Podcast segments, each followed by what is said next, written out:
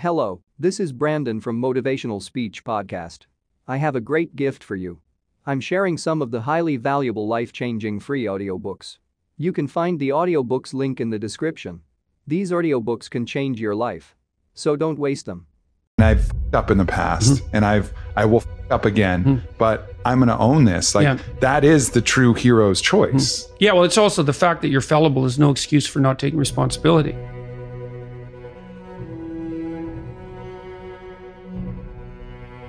You've got to check yourself against against your own the, the, the high probability of your own fault.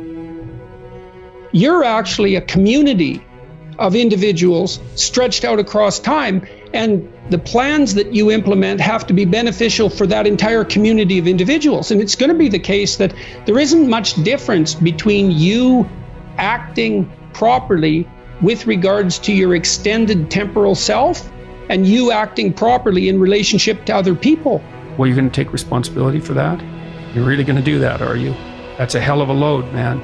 And so it's daunting to even consider that. And then there's the discipline and responsibility that that necessitates, which is also daunting. It's like, oh my God, the problem's that serious. I'm really going to have to get my act together in order to not contribute to it, much less solve it. Yeah. And so the problem is terrible, and then the, the solution is daunting. But the upside of that is, is like, well, there isn't anything better to have than a problem that's worth solving. What does it mean? Well, it doesn't mean, geez, I hate getting up at eight o'clock in the morning to get ready for work. That just means that you're not very disciplined, you know, or or maybe that it might mean something deeper. But I'd start with lack of discipline before, you know, rearranging your whole life. Because you might say, well, I hate getting up at eight o'clock in the morning no matter what I'm doing, and then it's not your job. I don't mean don't do difficult things. I mean, watch yourself, and if you see that you're doing things that make you hate yourself, then consider the cost of continuing. And you can even look at the way that you evaluate your past. When you upheld your responsibilities, did that improve your quality of life? Even though it might have been difficult. And, you know, generally people say yes to that. We derive a certain amount of satisfaction from past accomplishments and generally in proportion to their difficulty. And so, if that's not true, fair enough. And I mean, there's variation. Highly open people tend to take more delight in extraordinarily creative ventures, and extroverted people in being with other people. Conscientious people are more duty focused, but it doesn't really matter. It's still it's still responsibility.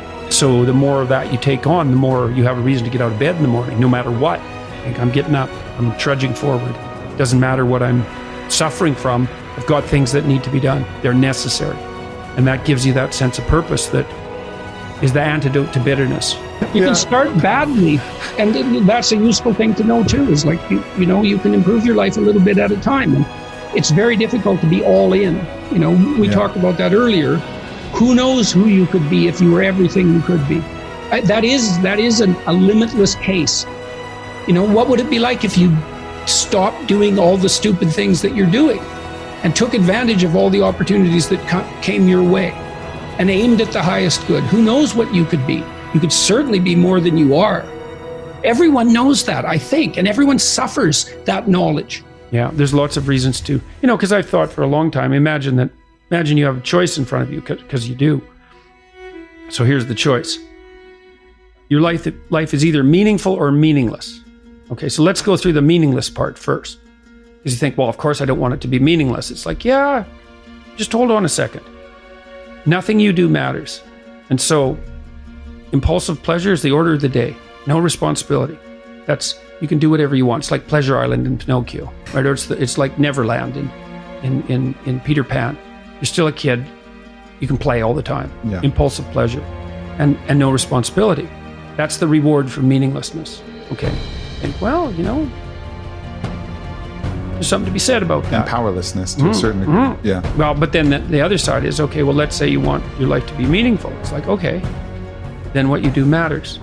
It actually matters, right? Make a mistake, hurts you, hurts your family, hurts the world in a deeper way than you think. And you have to be awake to that. And then you have to take it on yourself. Aim at it. As you move toward it, you'll get wiser. Then maybe your aim will change. That's okay. but at least it'll change in an informed way. It's like discipline yourself in one dimension. See what happens. Well, that's exciting. And I think that's something that's open for everyone. You can do that. I shouldn't say that because I don't believe that. I think you can find yourself in a situation that's so dire that you don't, there's no escape from it. But that doesn't matter because this still, this is, the hero myth might not be, the best we have might not always work. But it's still the best we have.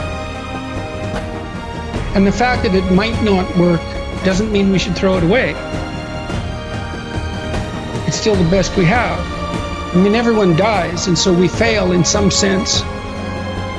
The fact that a symphony ends doesn't mean that it wasn't worth listening to. People might be annoyed at you because you're more successful on some dimension than they are, and perhaps that hurts, but, well, if to deal with that, we'd have to eradicate the possibility of ever being better at anyone, of anyone ever being better than anyone else at anything. And it doesn't seem to me that we want to push equality that far.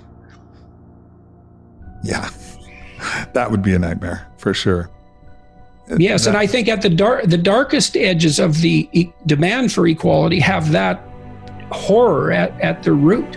It's like, well, you're going to take away from everyone what they have to offer by insisting that everything is equal.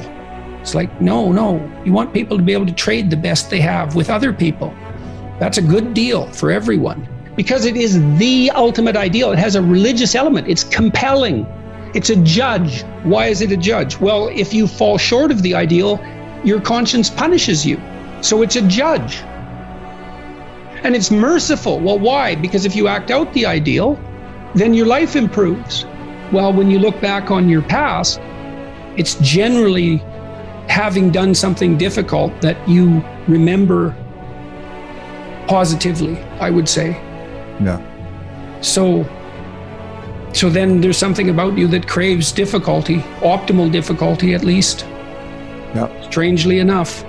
There's something that doesn't seem fair about that. Why couldn't we just be happy being who and what we are? Why is it that we're punished if we don't strive? Well, I don't know. We're negentropic organisms, right? I mean, we have to maintain this incredible complexity in the face of a dissipating universe. It requires effort. Uh, it's the it's the it's the second law of thermodynamics, I believe. That's why we have to strive. Well, why is the world constituted that way? I guess it's an infantile paradisal wish in some regard. Couldn't we just be rewarded for who we are? I can understand that. But I don't think that it works. I don't think that's how things I don't think things function like that. And I don't think probably in the final analysis we really want them to. I don't know if anyone enjoys undeserved reward. You know, it, it feels kind of creepy, doesn't it, to be rewarded for something you didn't do? Oh, the first decision you have to make is whether you want things to be better or worse. And it, it seems to me that better is a better aim. And if that's what you want, then you can orient yourself to becoming fully on board with that. That's your motif. And I would say that's love in the religious sense, is that love is the desire that all things flourish.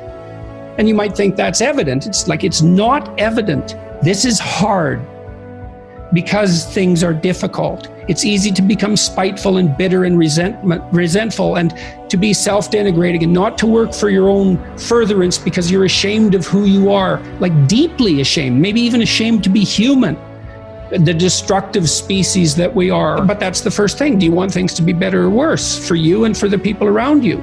It's like, well, so that's your goal to make them better. Perhaps that's your goal.